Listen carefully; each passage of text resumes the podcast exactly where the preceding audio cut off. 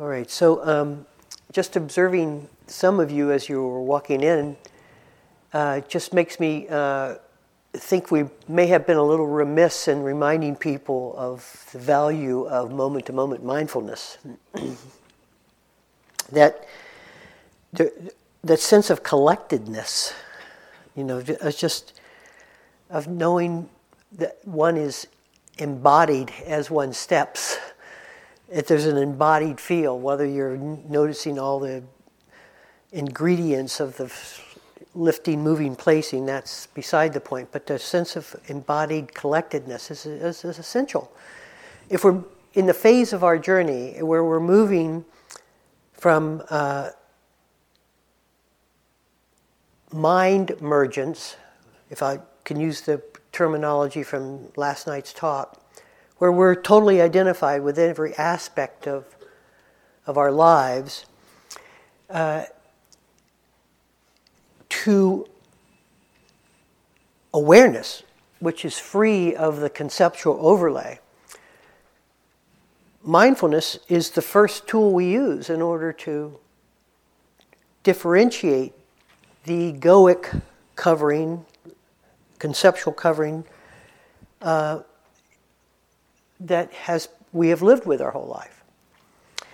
Now, um, it's interesting in science, the same neurological pathway of perception is this identical to the neurological pathway of recognition. In other words, we don't know when we see something whether we're perceiving it or recognizing what we have perceived from the past because it's the same pathway. And that's what I mean by mind mergence is that what we see is what we know. And you can validate that just by looking around. And what we're trying to do is extract the pure perception from the conceptual covering, coating that we've placed on it. And so, all the tools that we have suggested or you have developed over the course of your training are relevant at different phases for that process. Certainly, mindfulness is, and the reason that we don't emphasize it to an extreme degree on this retreat is because mindfulness, in its early application, has a lot of willful uh, volition to it. In other words, the light switch of awareness, it seems at first that there's a light switch to awareness. You can turn it on, but mostly you, it's off. And mindfulness is kind of turning it on and keeping your thumb on it so that it won't flick off it on its own, right? Well, at some point, that has to we have to evolve out of the thumbprint and uh, to, to get a sense that awareness preexists our efforts. In fact, our efforts, in some ways, obstruct mindfulness. Because if you think about it, for what we were talking about last night in the course of the weekend, for you to be present, you have to, there has to be thought about what's going on. And thought is the very obstruction to mindfulness itself. It's what, it's what keeps us from being aware that awareness is already here, is a natural expression, is the thinking, which is the partition between ourselves and the access point to that awareness. So if you're doing a lot of thinking while you're in mindful, while you're being mindful, that's kind of complicating the mindfulness, and it feels as if it's only due to when I'm really trying very hard, but actually, it's counterproductive for you to try very hard to open to mindfulness. So we're not emphasizing so much moment to moment mindfulness, but that doesn't mean there isn't a place in, in this uh, course or your practice for it. There are times when we all slip back to just the recognition phase of our perception. And then we're just locked in. We're just locked in to our conditioning because that's what recognition is, is what we have remembered life to be, not what it is. And we just go like a, a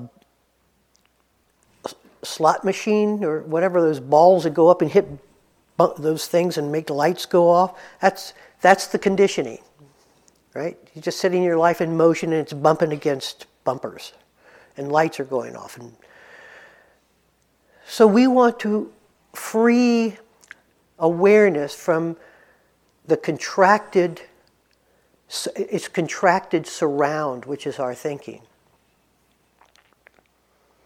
So eventually we want to encourage the shift out of recognition towards what pre exists recognition or what holds recognition, really, is better said. Because the awareness that is the surround holds all objects, holds all experience. And to get a sense of that, the volitional component has to be less and less. Okay, so what does that mean? In order for that to be freed, we have to understand thought. If we don't understand thought, and I don't mean understand it philosophically or read it in a book so you have a, a, um, a, a uh, intellectual understanding of it, we have to understand it. We have to realize it. We have to under, we have to go into thought and see what it does to awareness. That why does awareness seem so uh, limited when I'm while I'm thinking? What does thinking do to that dimension of awareness? What, how does it limit it? And what you'll begin to see is that awareness is still there. It's locked within the confines of that concept. And so it does it can't get out. If you're thinking about something being just what you know it to be, awareness is still shining off or holding that object. It's just that you're so intent on seeing it for what you wanted it and know it to be that the object pre, predominates, not the awareness that is uh, the that which is revealing the object. stick with me. okay, so to unlock awareness from the confines of our ideas and our opinions and our beliefs is that you have to see the limitation of those ideas, those beliefs and opinions, and of thought itself. And we do that from a variety of different ways. One is that you begin to see that thoughts as are all contents of mind, just arising. They're not self induced. They're not, I'm not doing it, I'm not thinking. It, what someone said, uh, we hear our thoughts, we don't think them.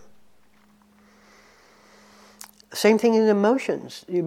All the whole content, the the whole, the, all of the content of the mind is really happening to the awareness that sees it. It's not a product of that awareness. So that frees you up from having to be too personally involved with your thinking and with your emotions. And that allows less conceptual investment in objects. And with less invested concepts into objects, awareness is revealed more and more because it's no longer con- confined to just what I know an object to be from the past. Right? So these are the ways, this, but it takes work. It just, you, you don't get it in a, uh, or most people don't get it in just a, a week long retreat. They have to, this is a, a kind of investigation that uh, if it is meaningful, what we're talking about is meaningful to it, has to go on in the course of your life to really look and see where it is that, for instance, that all opinions are equal. How many of us know that? They're all equal. But we act as if the ones we have, because our history is based on it, and we have certainty, but somebody else's opinion also has their history and certainty based upon it, and, and so, but they're all equal. They're all come from the same derivation. And so when you begin to look and see in yourself the common source from which these conditioned qualities come and realizing that that's what you meet every day in conversation and in your likes and dis- dislikes, you know, it all sort of settles down so that it's manageable. And when you begin to see that thoughts are just believed ideas from the past and that the past is continually playing forth in the present, you wonder whether the present can be separated from the past. And what do I mean by that? I mean that the reason we see what we see and know what we know in this moment as you look around is because the memory function, the recognition function, is guiding the perception. So that's the past coloring the present. That's not the present as it is, it's the past for what it has been. I know that person and I'm back, you know, whatever, whatever. Or I know myself, that's the other one where, oh God, all the blemishes, uh, look in the mirror. You just, we just go on and on.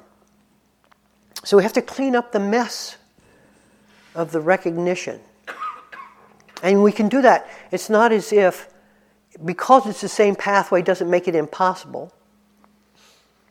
It makes it confusing in the sense that what is the present revealing? And what is the past overlay to the present? What is the present revealing? Well, if we just quiet, you see, if you relax your way for, uh, yourself away from the tension that thought creates when it recognizes something. You see, why would there be tension? Because it's taking something out of everything, selecting it out, solidifying it, determining what it is. It has to be held within the confines of a kind of tension in order to do that. So the sense of relaxing that tension away reveals, starts revealing perception without the recognition factor. Doesn't mean, as I mentioned last night, that recognition isn't there if you need it. It just doesn't influence the perception as it once did. Why did it once influence the perception? Because I needed to know. And as long as there is that neediness to know, we will see from the recognition component, not the pure perception component. so now I can sit back, okay, let me, let me just look with soft eyes, relaxed eyes. Just everyone, you see? And there's a sense of it not being as divided, as separated as it was moments ago when I was only recognizing and not really seeing.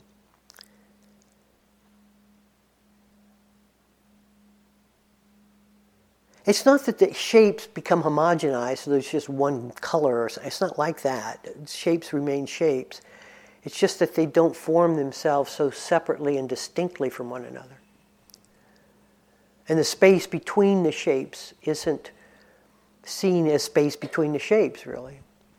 It's just part of the whole picture. Like a photograph, it's all paper. We read the distance between the figures on a photograph. We read it as space, but it's just all paper. I never know whether people are following me, so give me some nod.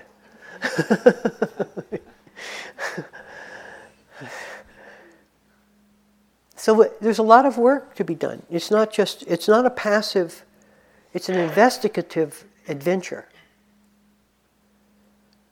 And you have to be interested in living a life free of concepts. And that can be fearful because it's giving up our control and what we know. And we like what we know because that empowers the sense of me to navigate myself. So we're not asking for you to start walking into walls. We're just asking for you not to bring that forefront to the forefront immediately upon perception.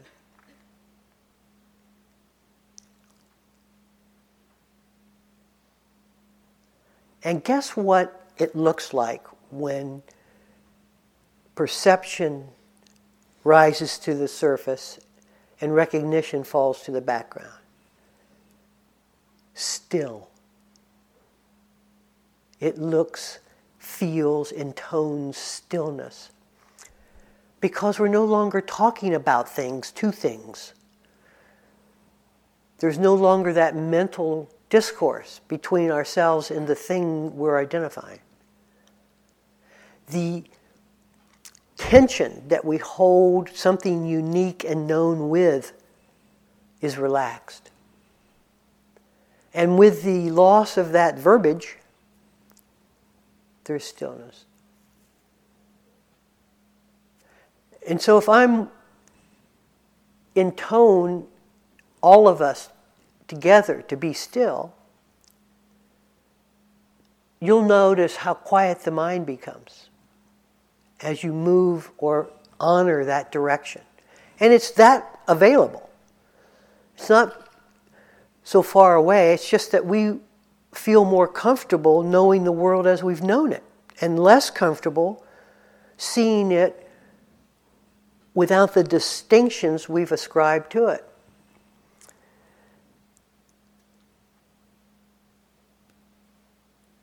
And one is chattery and tension filled and full of judgment and ideas and opinions and knowledge, and the other is still. Where do you want to go?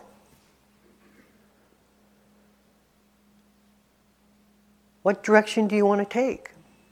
You can practice noise. Many of us do for years because we're self improving. So we're building upon ourselves to be better than we are, and that's just going to be noise filled. I'm not as good as I wanted to be. And I'm just doing this for X number of years. Or you can follow the pointings of the teaching, which is towards greater quietude.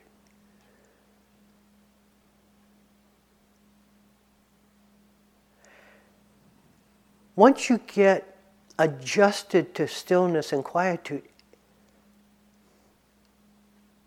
you don't want to go back. it doesn't mean you can't go back, as I've mentioned many times now. You can and you can navigate, but you don't keep it as the constant pressure of knowing something. Because stillness is much more everything, really. Together, alive. Why would it be more alive? Because it's not conceptualized, it's not caramelized in concept, which is noise. See? So,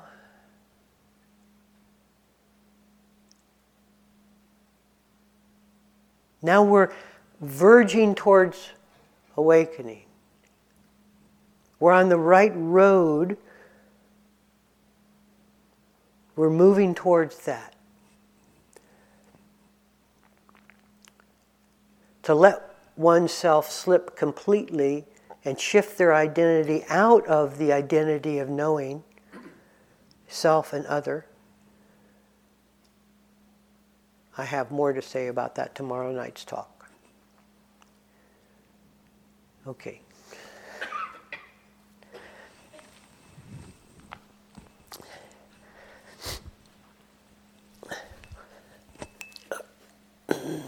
So I will uh, just give you a 15 minute or 10 minute uh, guided meditation through the ideas of that monologue.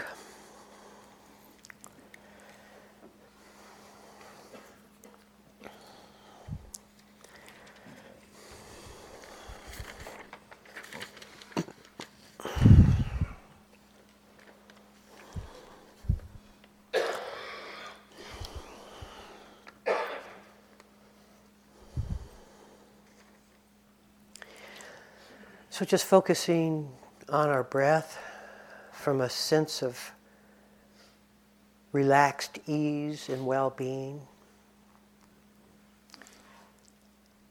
And you, you begin to see that the relaxation is so crucial to the removal of verbal recognition.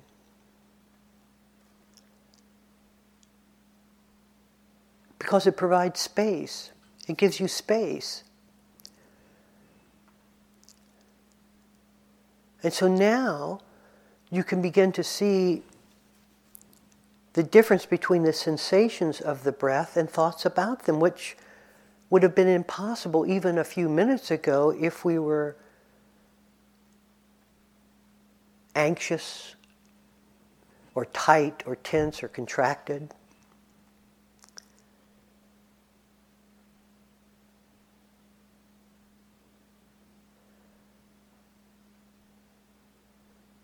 Now, I want you to honor the space in which things are arising rather than the things themselves that are arising. So, as we settle even more and become more deeply relaxed, the space becomes more profound and becomes more inclusive of all the objects that are arising within that.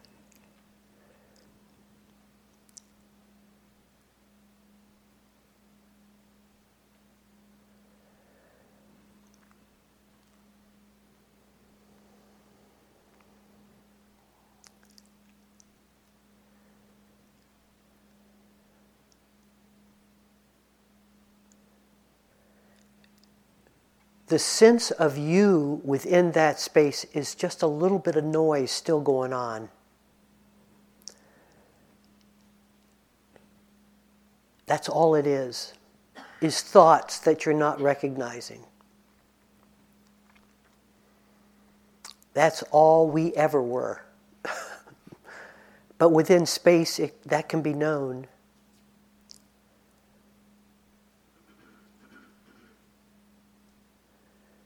So, if you are sufficiently relaxed, you can include the self fulfilling noise as well.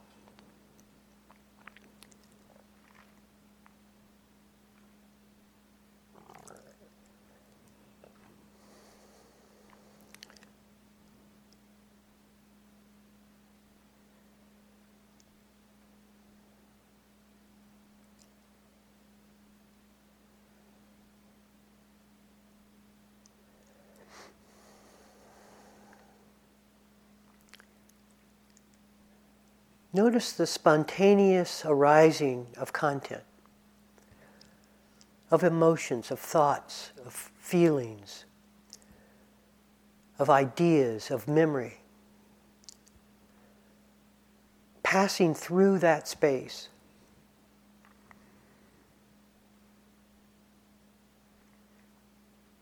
They weren't initiated by us. They're neurons firing.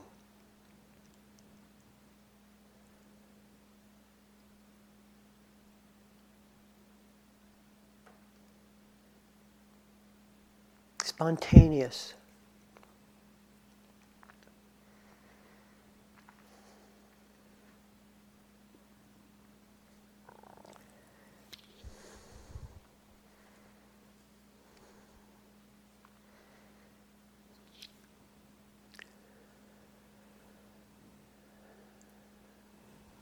Arising on its own.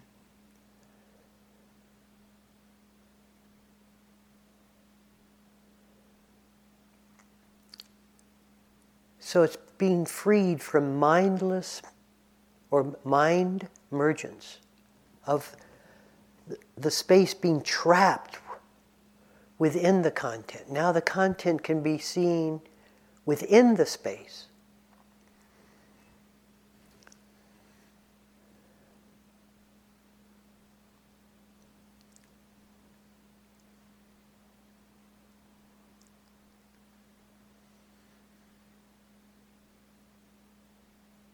And now we're beginning to separate out perception from recognition.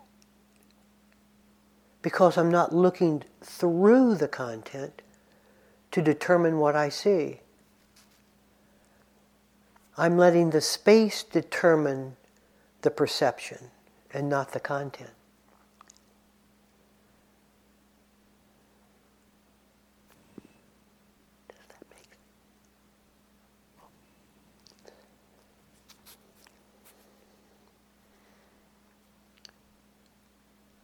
What it's asking from you is relaxation and ease. That's all.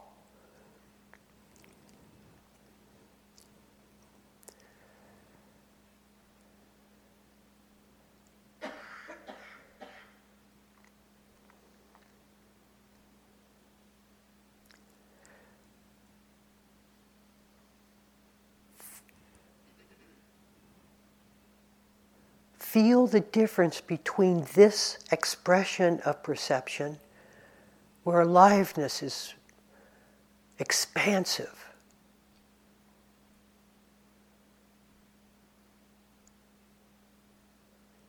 and the perception through recognition, which is just subject object, tension.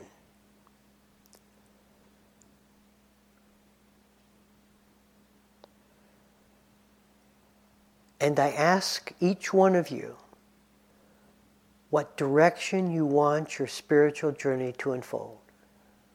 Which one of those directions? Because we can go either way.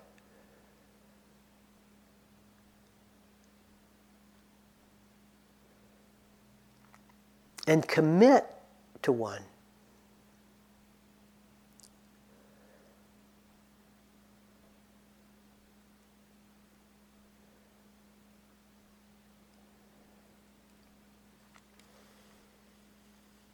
Now I'll be quiet and we'll sit in silence for the rest of the period.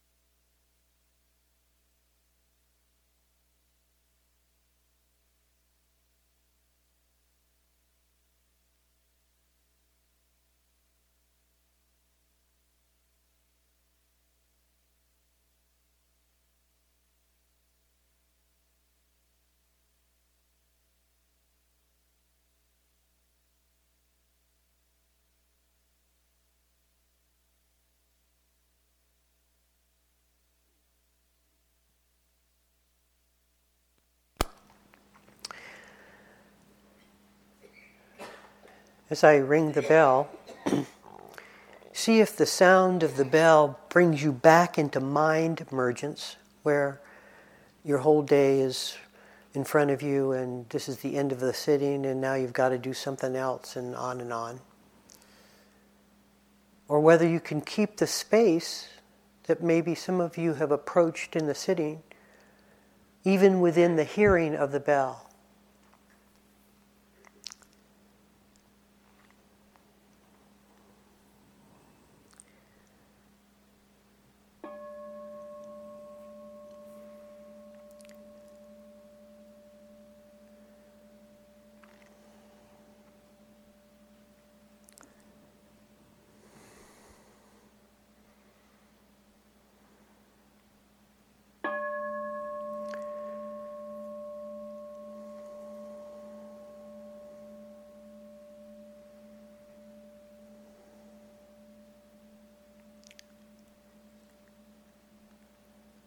See how simple it is?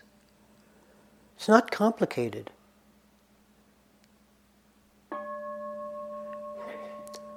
Because you don't want anything from the bell. You can hear it. That's the reason.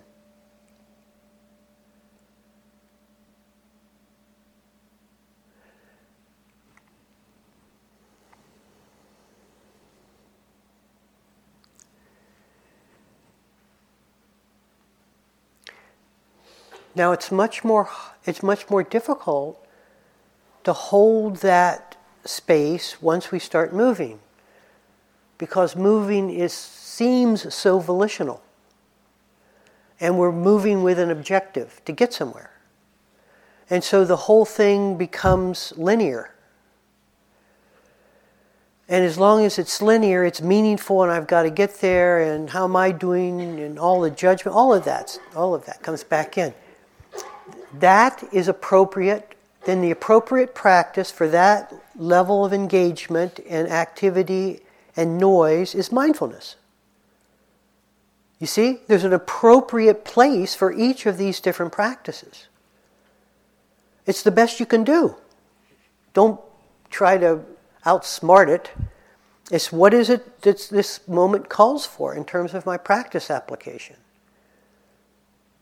And sometimes you got to hold the light switch on because that's better than it being off.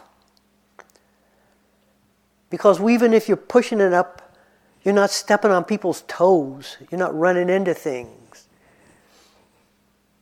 You see? It's consideration, propriety, gentleness, the beginning of ethics. Kindness is the beginning even if your thumb is pressed against the light switch, it's still the beginning. and then there'll be times during the day when you're stopping, you'll just be quiet, and then you can let the, the pressure off because it's there. You don't need it anymore. You don't need the thumbprint. Like right now, if you're with me,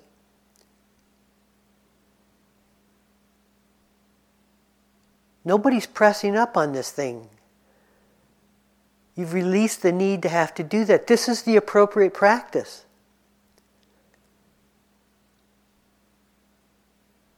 Don't let the mind say, How do I keep this going? Then it becomes noise, and you're going to have to press it up. We want to find the natural. What's just natural in here? What reaches out for you and grabs you, not you reaching out for it. Okay, have fun. Enjoy your day. Enjoy your day. Oh.